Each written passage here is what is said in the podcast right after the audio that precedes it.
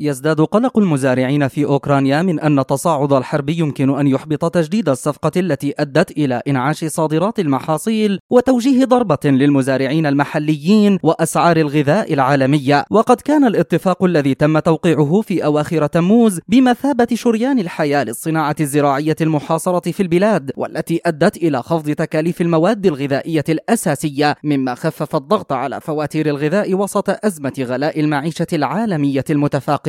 وقالت الأمم المتحدة التي توسطت في الاتفاق مع تركيا إن هناك مناقشات نشطة لإطالة أمد الاتفاق إلى ما بعد منتصف نوفمبر القادم ويؤدي خطر إلغاء التمديد أو تعديل شروط الاتفاقية إلى تراجع حدوث انتعاش في أسعار الحبوب وإثقال كاهل المزارع الأوكراني. وبدورها فقد قالت سفيتلانا أوميلتشينكو كبيرة الإداريين الماليين في شركة أغروماينو التي تزرع وسط وشرق أوكرانيا إن النجاح في المفاوضات لإطالة عمر الاتفاقية سيعني المزيد من الأمن الغذائي العالمي. وقد تمكنت أكثر من 300 سفينة من مغادرة موانئ أوكرانيا منذ أوائل آب بموجب هذه الاتفاقية محملة بذلك نحو 8 ملايين طن من الحبوب والبذور الزيتية والزيوت النباتية إلى أوروبا وآسيا وإفريقيا. وعلى الرغم من إشارات تمديد هذه الاتفاقية إلا أن المزارعين والتجار ما زالوا يرون ضرورة الحذر من أي معاكسات ممكنة نتيجة اشتداد الحرب.